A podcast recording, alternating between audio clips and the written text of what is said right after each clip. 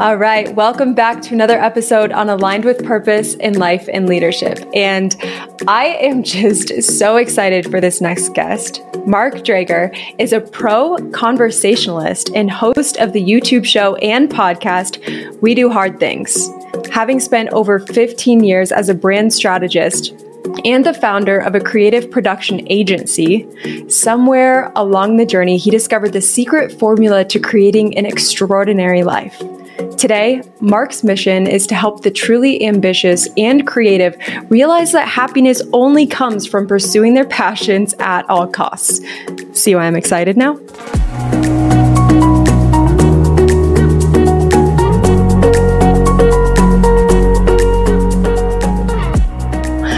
So, Mark, welcome to the show. And I want to kick this thing off by just asking you what does it mean to you to be truly aligned with your purpose? Like, what does that mean for you?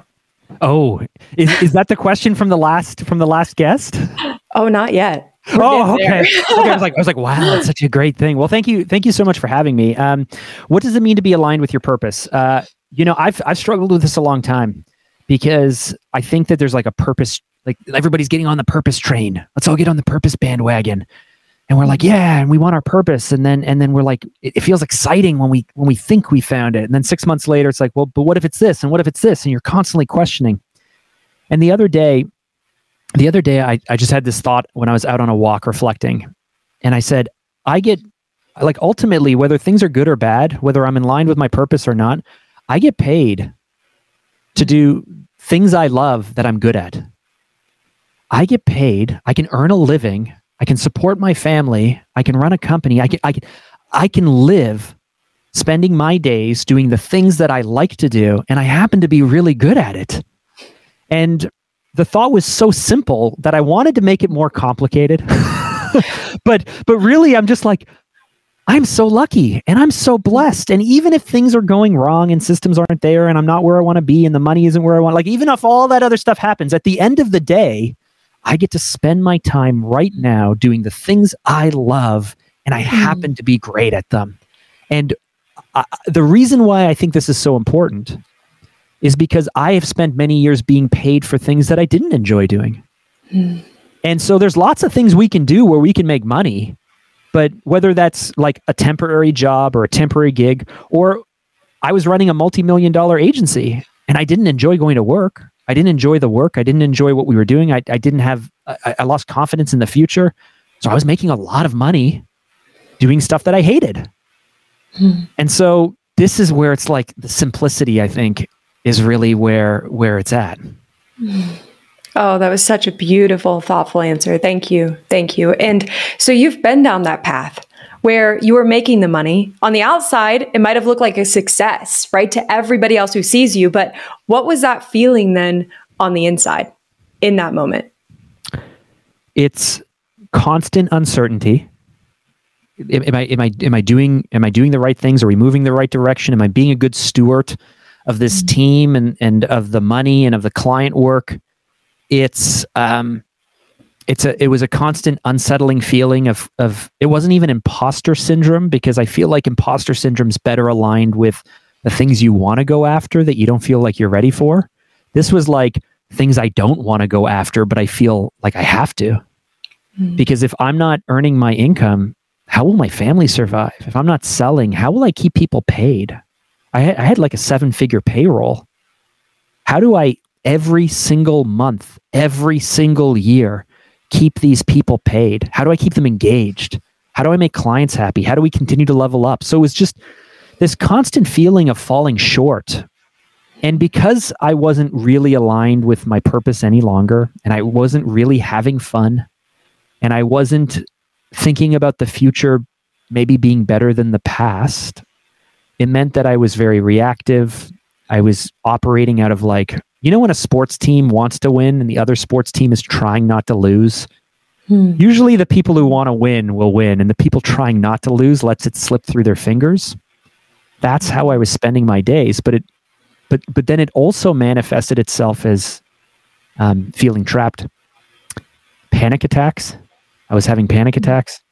Um, i figured out through this period by seeing a therapist that I actually have generalized anxiety disorder, which I, I've always had, but really was was not great. I wasn't a good husband. I was yelling at my kids.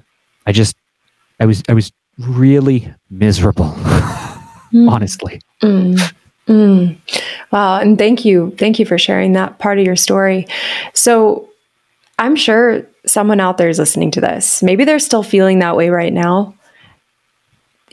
Look, we see where you are today.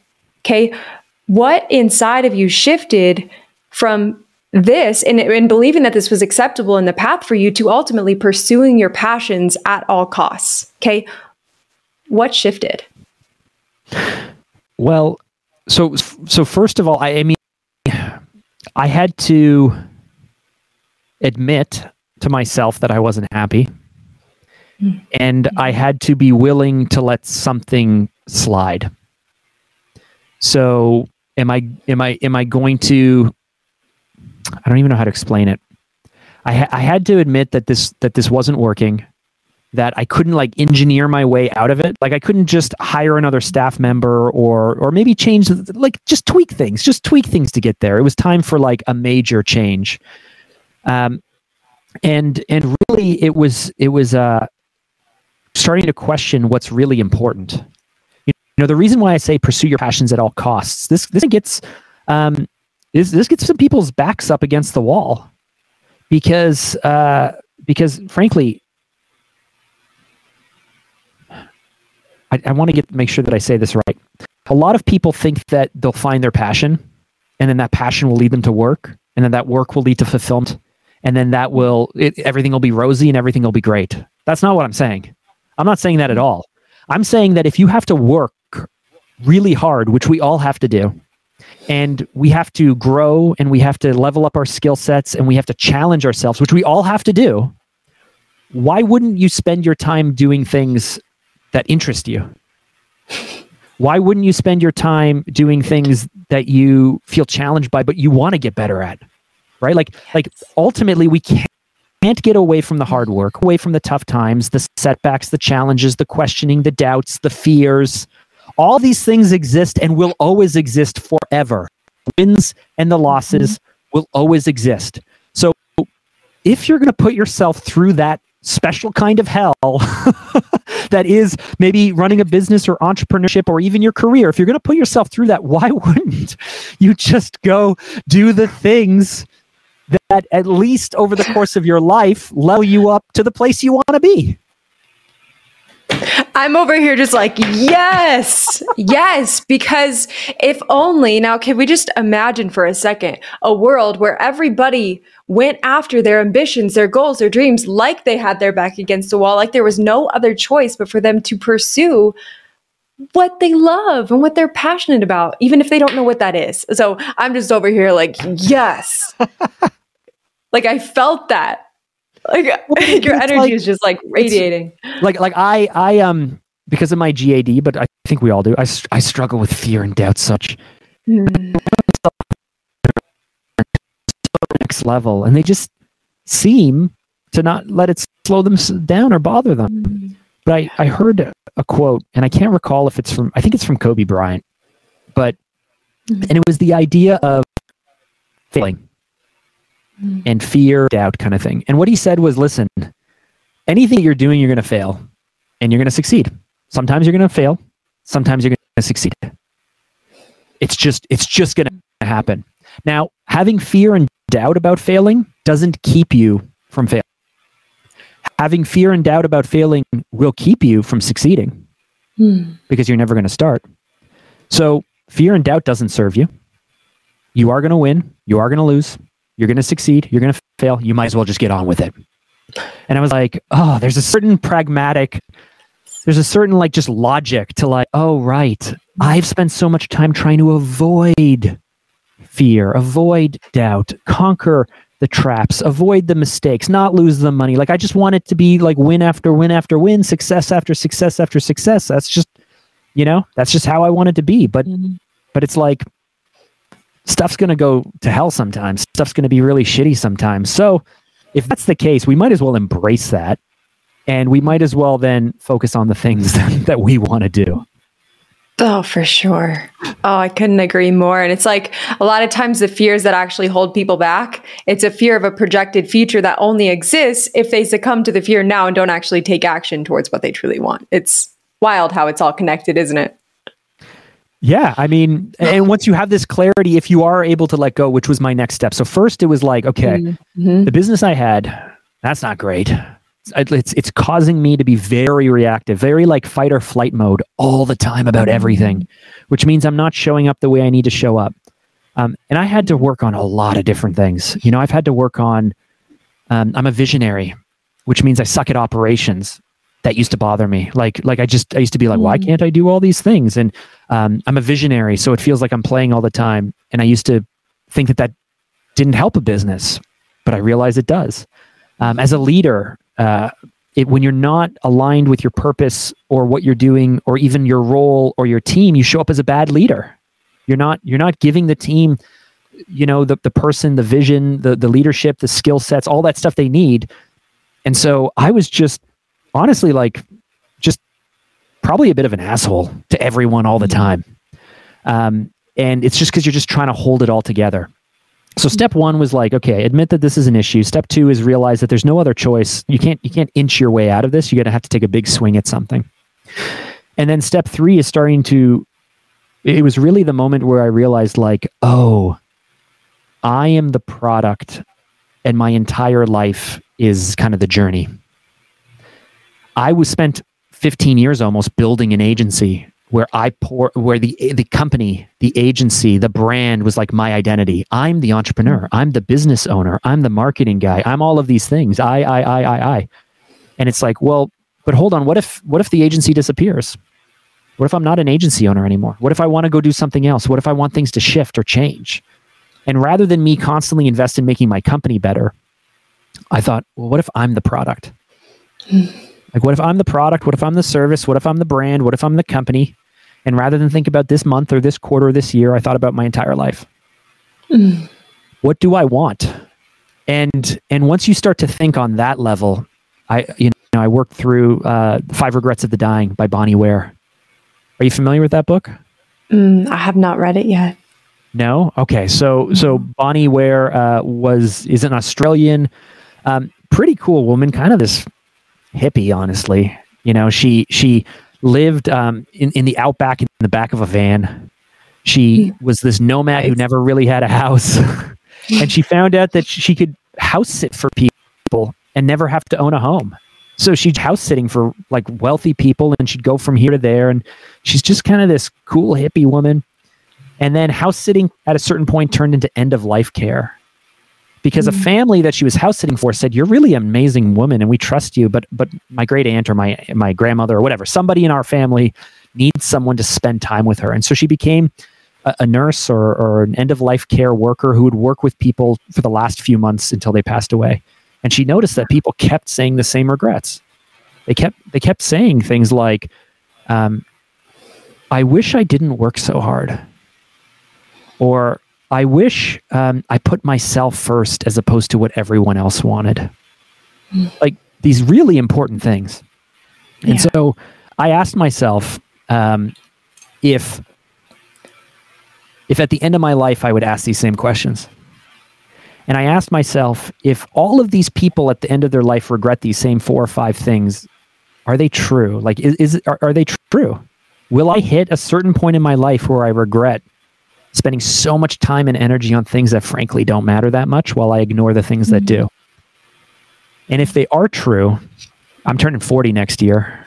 I think you're quite a bit younger than me, but I'm turning 40 next year and I go like, okay, if if I have the privilege of of another 40 or 50 years with my family and my friends and doing these things, like do I need to wait until I'm 85 or 90 to regret these things or can I shift it now? Can I can I do the hard things to shift it all right now and focus on those things.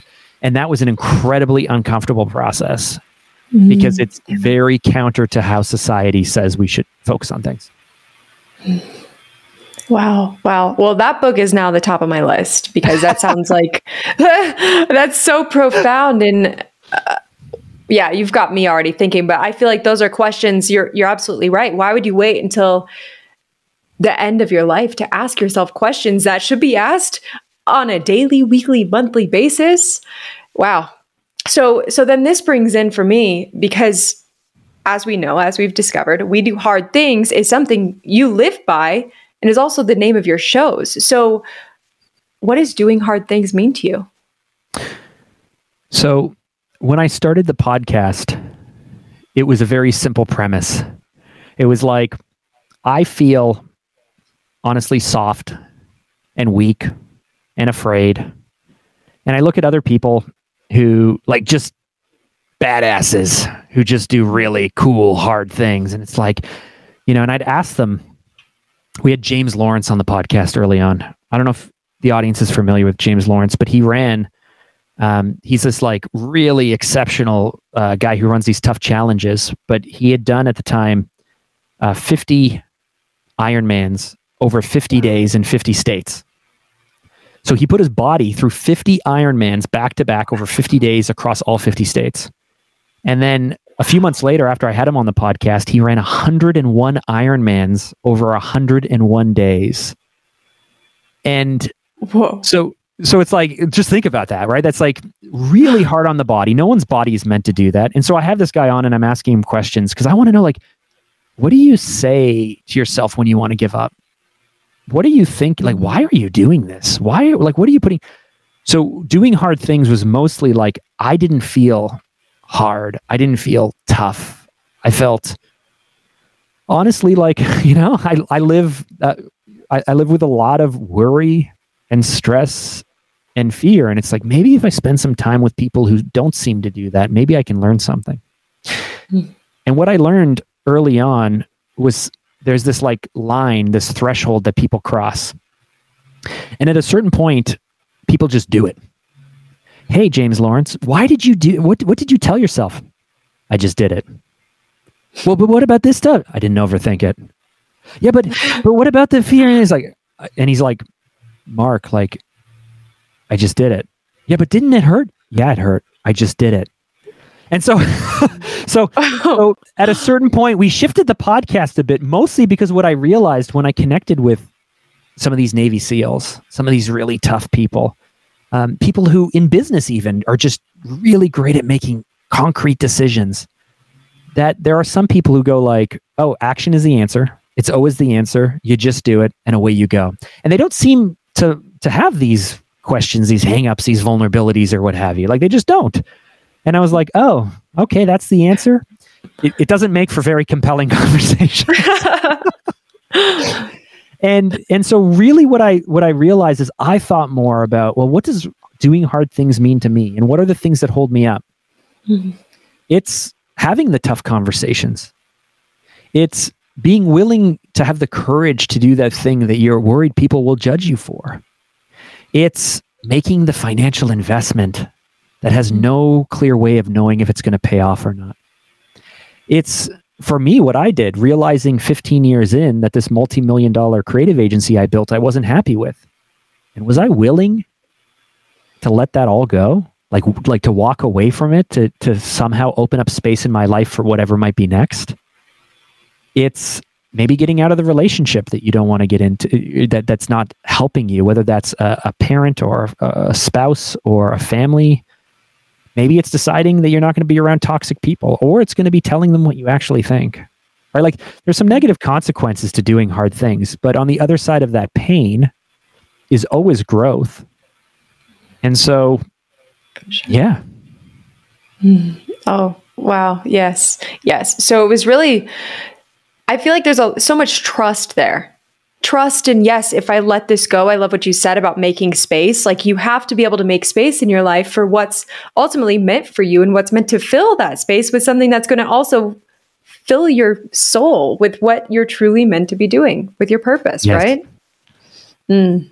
Mm, yes. And you know what? I read this on your website. Okay. And okay. it was the question, the question that you ask yourself when you're feeling like your mind's starting to kick in and push that doubt, right? You you said when you asked on the podcast, okay, what do you do? How, no, how do you show up? Well, I just did it. Okay. So when you're starting to question yourself, what is the question? What is the question that you asked to keep yourself going? Hmm. what is the question when things are really hard? Um, I feel like I have two answers. I, there's like the like I know I know the right answer, right? Like the textbook uh-huh. answer uh-huh. should be should be like, um, who do I need to be? Mm. Right? Because because so much of setting a goal, people think that when if I said like, let's say I want twenty million dollars. I was at Tony Robbins. I know you study Tony Robbins and stuff as well. I was at his event and I went through this whole exercise and I was like, ah, I'm gonna have twenty million dollars cash. Um, this was in 2018. I set this goal, and everyone would be like, "That's a that's a, like a baller goal or an ambitious goal or a stupid goal or a monetary goal or whatever." And it's like, no, it's not the goal. It's like, who do I need to be? Who do I need to become? How do I need to think to have 20 million dollars cash? I, like the cash, I would love to have 20 million dollars of cash, but it's not about that. It's who do I need to become? So to answer your question, I know that when things are really tough, what I should be saying is what do I want? Who do I need to be?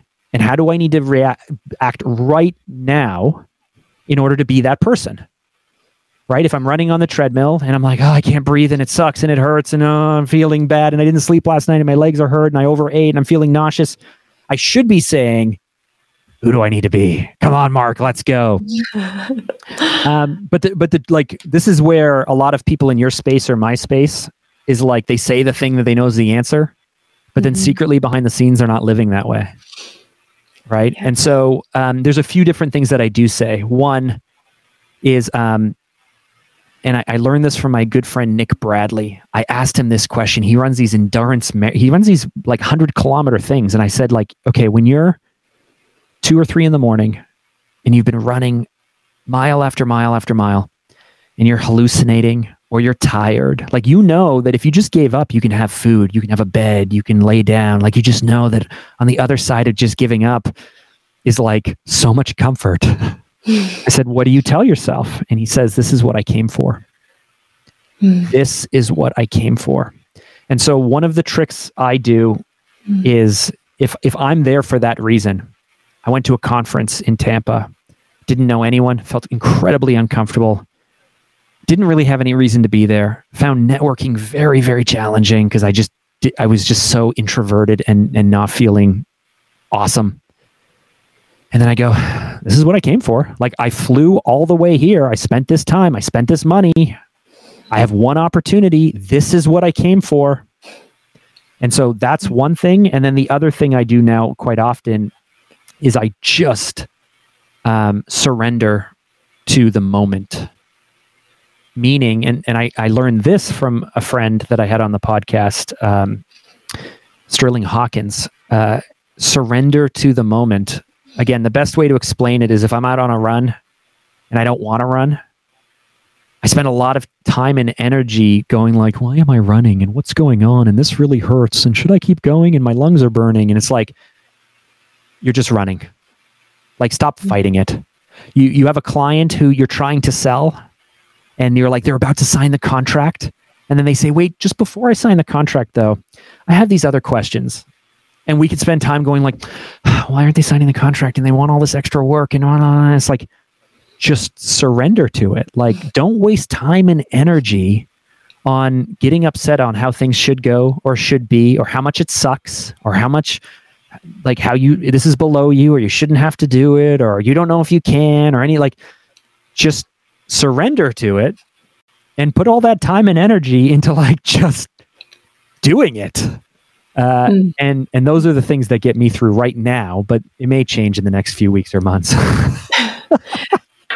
It evolves as you do. It's a beautiful beautiful journey isn't it? And I love what you said because I feel when when somebody looks at their current reality and they're told to dream big or create this vision for their life, a lot of times maybe they can't even see it because of their current state or they just don't allow themselves to. But I love how you brought in the future self because if you're coming from a space of hey, it's all about who you're becoming on a day-to-day, you get to choose who you become today.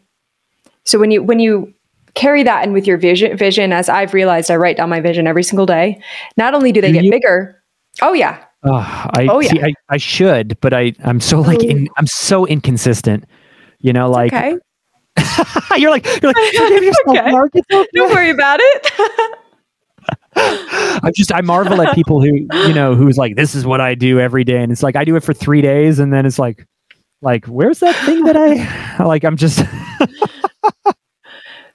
well, you know what? Something interesting happened though in this process, and I actually I was reading Grant Cardone like 10x, and that's when I started doing it. It's when I picked up this book, and so I realized that I started to look at my vision. I'm like, actually, the things I'm doing each day, how I'm showing up right now, that's that's not what I would be needing to do in order to actually make this happen. And so it gave me a good hard look at who I needed to become even more so to level up and actually have it written right here on my whiteboard.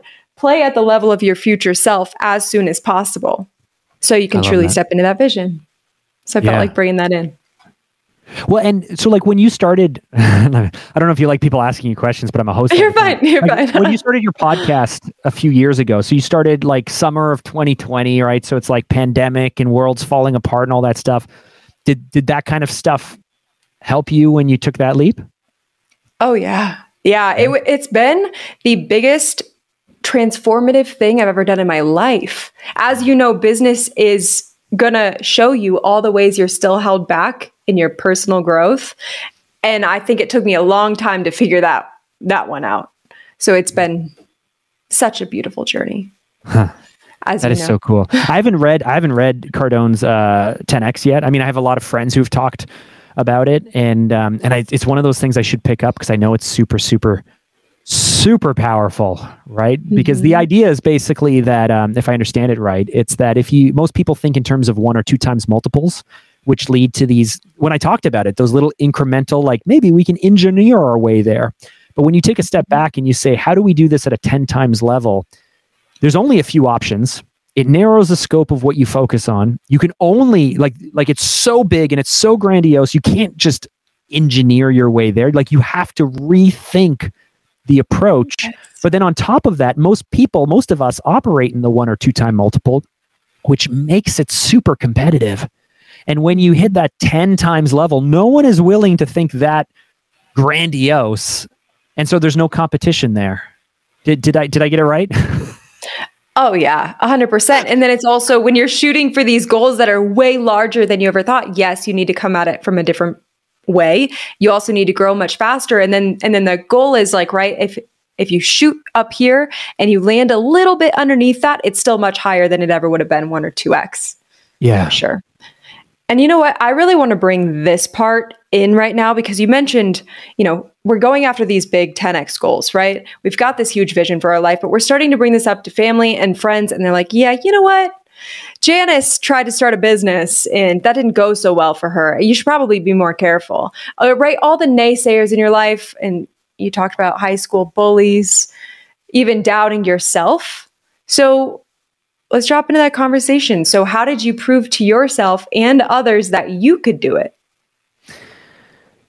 Yeah, this is um this is a really tough thing because the people who love us the most will often want to keep us the safest.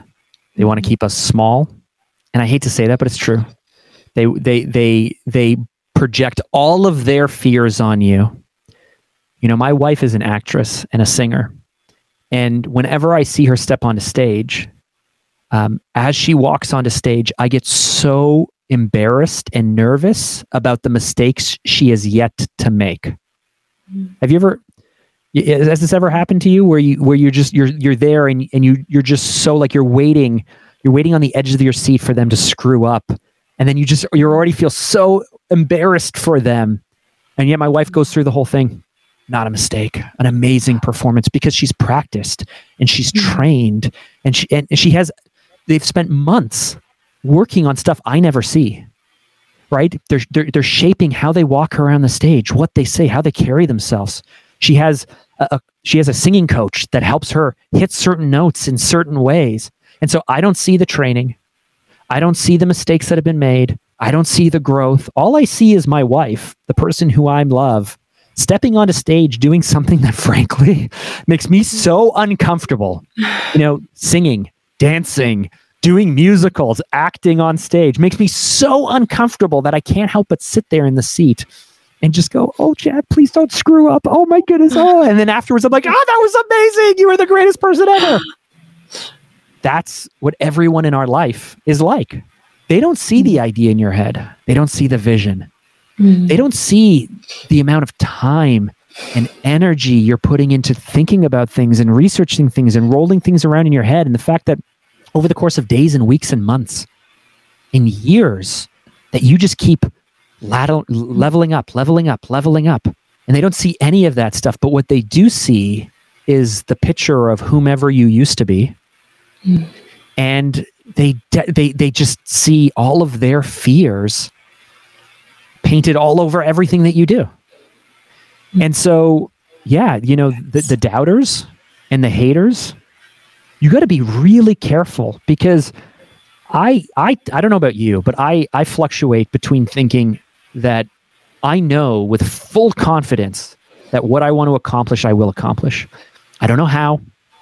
I don't know when. It's not going to work the way that I expect it to. But most of the time, I know that this will work out because I've I've done it enough times in the past where I'm like where I have an idea and I start moving in the right direction and then I'm not sure and then I don't know and then suddenly it just kind of happens and I'm like, "Oh, look at that. It just kind of worked out." Uh, okay. And and I'm like surprised somehow. Like I'm I'm surprised that like, "Oh, we you know, I pictured hiring 3 people and then 2 years later suddenly we have those 3 people." Or I pictured mm-hmm. doing a certain type of project and then it did. Or I pictured owning a certain vehicle or moving into a certain type of house or having four kids, you know, and suddenly we have four kids. How mm-hmm. did that happen? So so now today I know that anything that you visualize, Jamie, and anything that I visualize that we work towards will happen. But then there's those days and there's those nights where I'm just like, are you serious, Mark? Are you serious? You th- like what what makes you think that you can do this? Who does this stuff? Do you you really you really think that this is what you're going to do? You really think that this is going to work? You're you, like honestly, it's just like you're an idiot. What like you you are so delusional that you were able to trick yourself into believing that this is going to work out. But just wait. Just wait. All those doubters, all those haters, they're going to be right. You're going to have egg on your face. You're going to look like an idiot. You're going to look like you wasted all your time, all your money. How, why would you do that? And then the other side of me goes, yeah, but think about all the lessons I'm going to learn and think about how I'm going to grow and think about all those intangible things, whether it works out or not. I'm still going to be better off because no one can take those away from me. And then the other side, it just, it just mm. happens to us all. But if you listen to the doubters and you listen to the haters, they will feed that, that questioning side of you and they will destroy the, any any vision and any excitement that you have. And so, honestly, you just have to just choose not to listen because you are going to have enough doubt and you are going to have enough fear and you're going to have imposter syndrome and you're going to question if what you're doing makes sense and if it's crazy and should you give up and will it work and if it's not working, what do we need to do differently and all of those things. Mm-hmm. That's the process. We're going to do that forever. No matter, like, if, if you're uncomfortable with that, I'm sorry. That is what you're going to do every single year for the rest of your life because you're going to just keep you're going to keep going. And so mm-hmm. I just I, I'm I'm getting more and more comfortable with isolating myself from the people who don't believe and surrounding myself with the people who think more like I do. And then and then making sure, very carefully making sure that I'm not just in an echo chamber. Mm-hmm. I'm not mm-hmm. just around mm-hmm. people who think exactly the same things, saying the same things in the same way all the time because I, I, don't know if that helps you either. yeah, I mean, I, feel so often on an, especially an entrepreneur's journey or just someone into personal development, just looking to live and align with their purpose. I think that's part of it. It's at what point when maybe you're not strong enough to completely stop listening to the naysayers, it's like you've got to kind of distance yourself. And I feel like when I distanced myself from my family and the friends that I had grown up with forever, I was forced to grow in a new way. Like it kind of forces you to get out of, outside of your comfort zone constantly. Yeah. And and you said it earlier which which is an amazing thing that I've only come to really respect is that in business um like like you're you're you're a coach so you get the chance mm-hmm. to work with a lot of people right so I, am not I'm like I'm like a consultant, but I'm actually not a coach. And so um, usually when people are coming to me, they're like, "I got X problem," and then I'll work on the strategy on how to fix it, um, and then we'll do the work if they want or what have you. But but you get the chance to be able to work with people and help help them see things through and overcome the challenges. And I've I've worked with coaches, so I understand the value of it. But there's got to be times I'm sure where people were like, "Who are you?" Like, or maybe even yourself, like, "Who are you to become a coach?" What have you done that's so special? Why do you think you can help other people? Who would pay you for this? You want to charge how much? And so these are like all of these little things where if we circle all the way back to aligning with purpose, um, for for for why it's important. Like again, we are going to face setback after setback, roadblock after roadblock, fall after fall, challenge after challenge, our egos will be bruised, our, our abilities will be questioned. We'll find out that we thought we were good and we're not good enough. Um, we have to learn these things. We have to make these investments. We have to be patient. We have to keep going. So it might as well be the thing that you love, right? Like I imagine yes. you love working with people. Do you not? Every day. And I'm not I'm not just saying this every day, I feel like I fall more and more in love with what I do. I have more gratitude for it each day as it grows and as I grow. It's beautiful. See, and, I, I and because I'm not a coach, and because I'm not a coach, I see your and I feel your energy. I see your smile. I, I, I saw your eyes light up. Like, but, but but I'm not a coach, and so I'm just like, well, that sounds like hell to me. you know, like what we're doing right now mm-hmm. is the mm-hmm. thing that I can do all day, every day. Mm-hmm. Like, I mm-hmm. love connecting with people, I love asking them questions. I love having challenging or deeper conversations.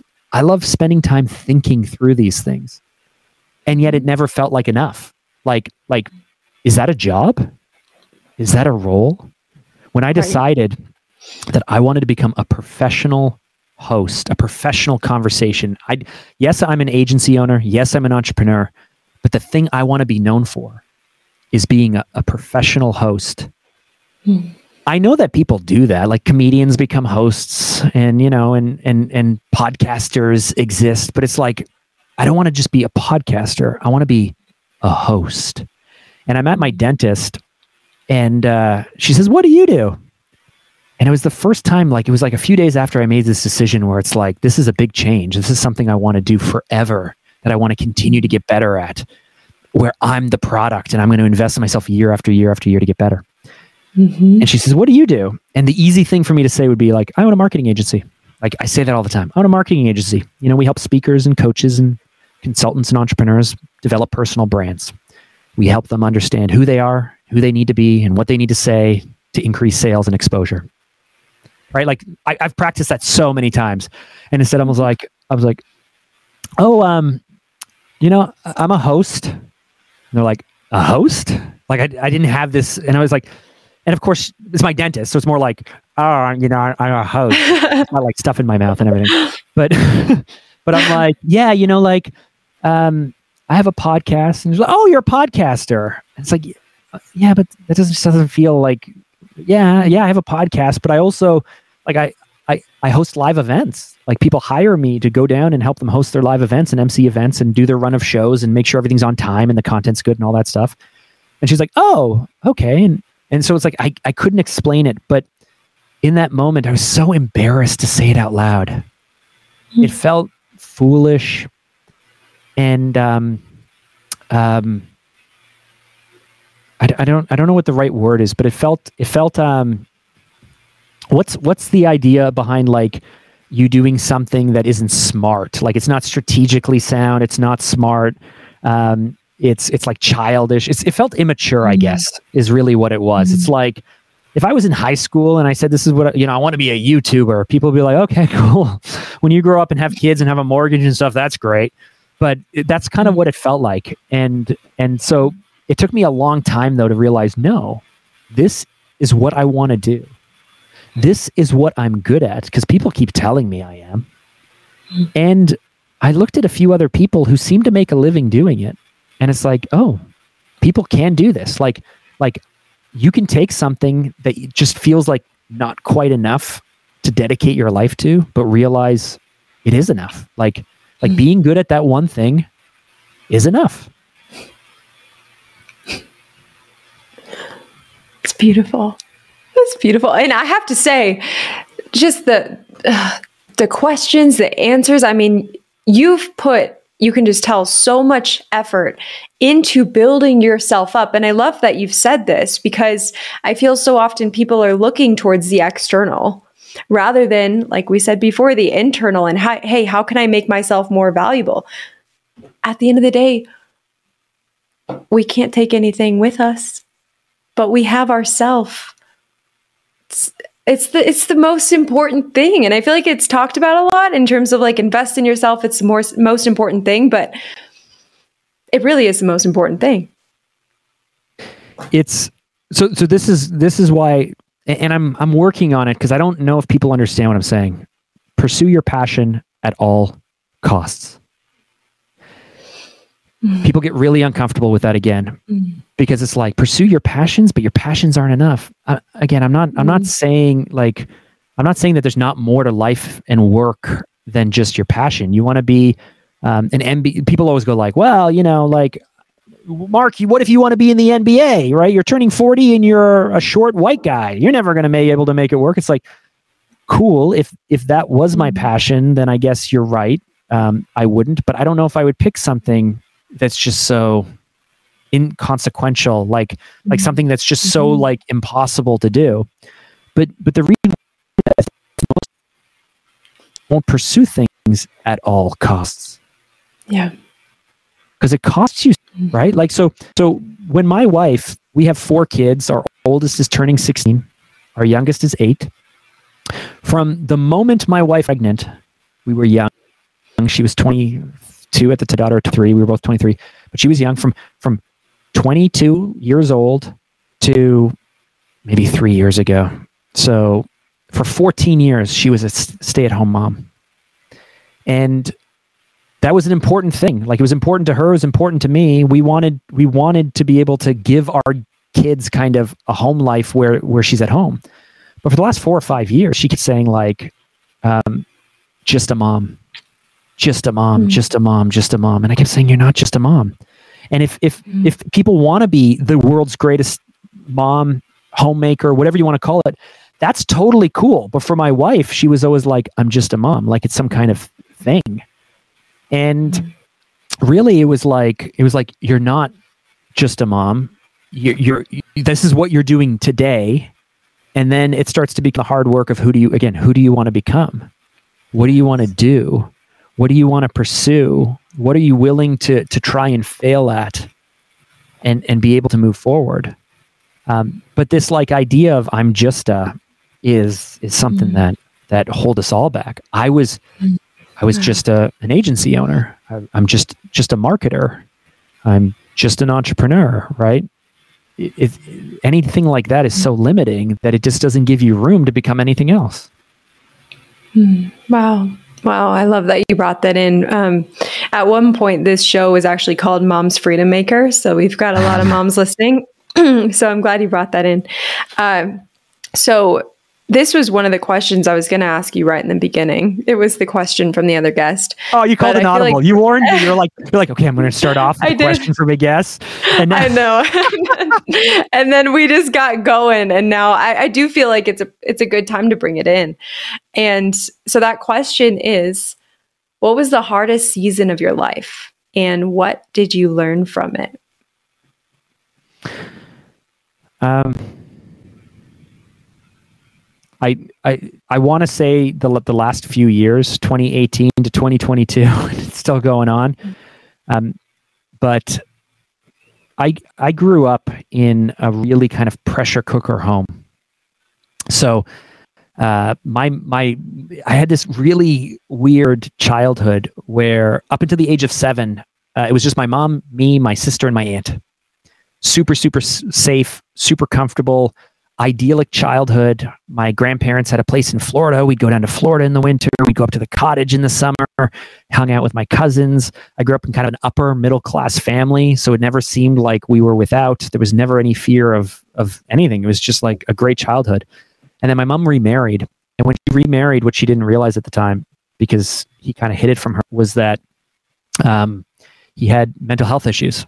He had the, the manic side of bipolar. So he didn't have the depression side, but just the manic side. Uh, really, really angry guy, um, alcoholic. And and so I grew up in this um, family where uh, where there's just a lot of there's a lot of like pressure to never make a mistake, never be seen, never get into trouble. Um, there was a lot of uh, emotional and um, a- abuse and verbal abuse, and there was a lot of fighting, and um, it was just what I looking back, what I didn't realize was there was a lot going on, and and I I got a therapist a few years ago to try and figure out what's going on with me. Because my friends thought I was bipolar, but I grew up with someone who was who had the manic side of it, and I knew that wasn't me. And but I was cycling so all over the place, and that's when I saw a therapist. That's when he suggested that I actually have GAD, generalized anxiety disorder, which switches me from worried about the future to depressed about the past. Future scary, past is sad, future past, and I can cycle through that a few times in a week. Like yesterday, I was really, really, really down. and today I'm like, life is amazing. Um, anyway, to answer your question, the hardest thing I, I was really um, when I was explaining to my therapist some things that happened growing up as a kid. I never connected some dots. There was a year or there was a time when I was in grade six that my mom went in for this really minor surgery. She ended up getting uh, infected. She ended up getting gangrene um, and a blood infection. And within three days of the of the original surgery, she was at the point where she had to get rushed into the hospital. She uh, she was there for I think four to six weeks. I can't recall. I was young. I was grade seven, but she was there for four weeks. I think she had to have reconstructive surgery because they had to remove her part of a foot. Um, she had a blood infection. She had a lung that had filled up and collapsed. There was a time during the night where she um, where they kept checking up on her and waking her up because they thought she was going to pass away. And Yeah. during that same time, we moved from living in the city with all my friends to living in the country. At the same time, um, my grandfather had this heart issue. At the same time, my uncle was involved in a in a car accident that almost killed him. Um, at the same time, my younger my youngest brother, who's 11 years younger than me, was just learning how to walk, and I would videotape him every day so I could show my mom him learning how to walk because she was in the hospital. And and all of these things, and these are just the things that I remember. Um, But Mhm. there's all of these things where my my uh, therapist was like, "Hold on, this all happened to you when you were 11 in like the span of like six months or something or a year." And I was like, "Yeah, yeah, yeah, yeah, but you know, whatever. I'm cool. I'm good." and he's like, "Do you think that may have shaped you or impacted you a little bit?" And I'm like, "Ah, I never thought of that before." And so, really, Mm. I, I I haven't really dug into it enough, and I haven't really unpacked it. But what I've learned is that all of those things that happened to you when you were younger, that I would ignore or quiet or say, you know, it's not that bad. I wasn't sexually abused. I wasn't physically abused. You know, like there's always people who are worse off, and uh, like I just didn't, I didn't accept that these things happened, that they weren't my fault, that um, you know I was just a kid, that there those things I'm still carrying today, and they're and they're causing me to to react in ways that I don't like, and I ha- I don't have the answers, but the lesson I learned is that these things are very very real, and ignoring them will not help you get any better. So another hard thing I got to do for me, I I was even talking to my wife about this. Like, I know, I think the answer is more therapy, perhaps, or unpacking it, or journaling, trying to talk about this, trying to figure out how this is affecting me today as a father and as a husband, as a business owner. Because again, if I'm the product and I want to live the next 40 or 50 years in the person that I want to be, I don't want to be the person who, who, who, who continues to bring this into every relationship or into every season of life, every moment. Like, like future me, I want future me to have this figured out. I want Mhm. future me to know that anxiety isn't a problem. I want future me to know that I was able to work through that stuff as a kid. And so if future me has to have it figured out, like I might as well, I might as well get started on it, right? like, why put it off any longer? Mm, mm, yeah. Oh, I hear you. But then maybe just something to sit with, not to not to add this yeah, in here, me, but something to me, sit with me. is like, well, maybe there's nothing to figure out. Maybe by trying to figure it out and p- piece it all together is our ego thinking that it needs figured out. But maybe it's maybe it's an awareness of it, but then just the ability it, it to also be. let it go. Have you seen the Disney movie Encanto? No. No, Encanto, the Disney. It, it's a it's this, a Disney it's, animated musical. It's it it's it's has to do with this like Spanish family who all have different powers and and they live in this great house. Your your, your little one's a little young, so maybe you have. I, I got kids who we love Disney movies. I, I've seen on Disney Plus. I mean, I can picture the cover in my head, yeah. but I'll need to click it and actually watch it now. It's okay. um, Bring it it's in. a it's a mindset movie. It's Ooh. actually pretty like I'm sitting there in the theater watching this thing and I'm going, "Oh, Disney decided to make a mindset movie." Because there's Ooh. the character who is known for her strength, but she's just so tired of having to be strong for everyone all the time. And there's the there's the character where her her gift is is basically kind of being perfect, and she's just so tired of being perfect all the time. Mm. There's this weight that we carry. I won't mm. explain too much about the movie or give it away, but but towards the end, like any Disney movie, there's lessons learned. There, there's people who come around on things. But I'm watching this movie and I'm and I'm sitting in the theater with my kids, and my wife is beside me crying. Mm. And I'm watching this movie and I'm crying because I realize that the conversation that's happening between the kids or between the parent, uh, the uh, the character, sorry, is the conversation that I wish someone had had with me when I was a kid. Mm this person is saying the things that that little little old Mark, little Marky, who's what they used to call me. Yeah. Like no one said these things to me, mm. and no one told these things to me. And I'm not placing any blame on anyone. I'm not saying like, why didn't you tell me these things? But I'm watching this movie, realizing like, oh, that's what little Mark needs to hear.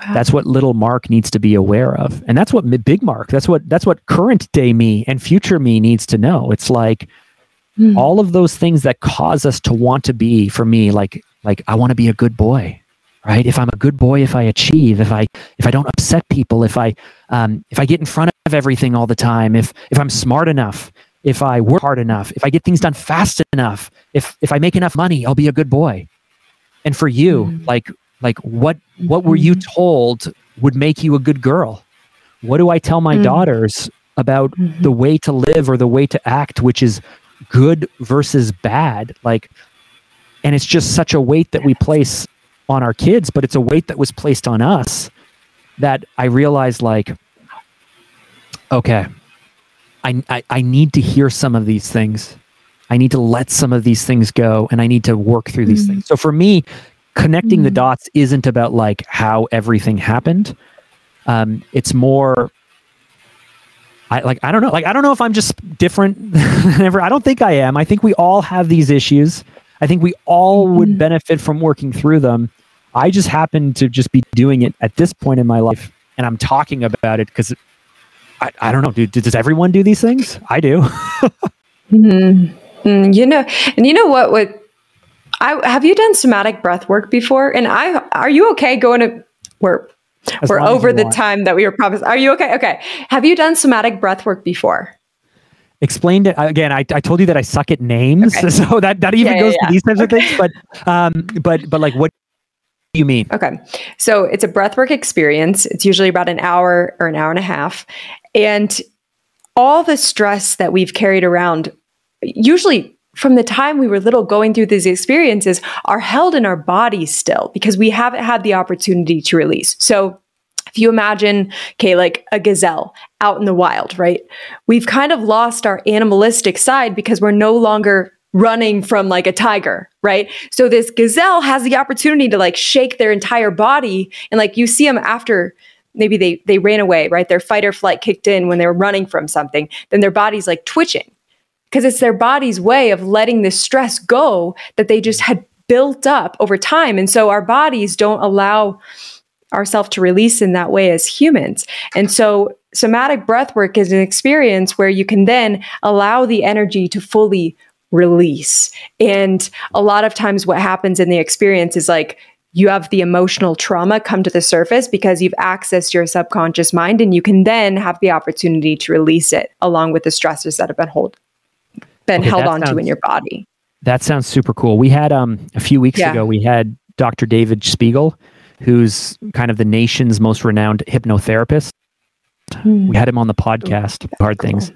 And um, I honestly I didn't know much about hypnotherapy um, or hypnosis, but he uh, at a certain point he was like, "Hey, do you want to? I'm going to hypnotize you now."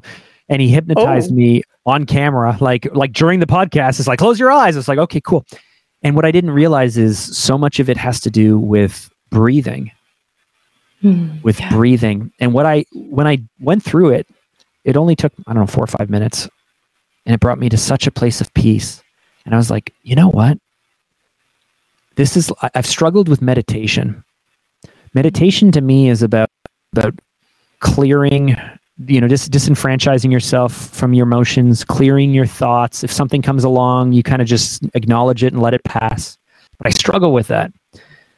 And hypnosis what i liked was the total opposite. It's like it's more like hey let's pick something and let's just focus on this thing and let's reframe our our physical response to it and what you're describing with this breath work that I think I'm going to have to look into. I'm going to have to get you to spell it for me. is that I think like hypnosis, uh, which was a really quick thing that I did only just once, but um, it allowed me to use breathing um, mm-hmm. to to enter into a, a more of a state of peace. I was able to look at things visually in my mind that would normally cause me um, stress or worry or things like that. And I was able to say objectively, how do I feel about this? What would I do if, if this were to happen? How would I handle it? Oh, okay, I've got this.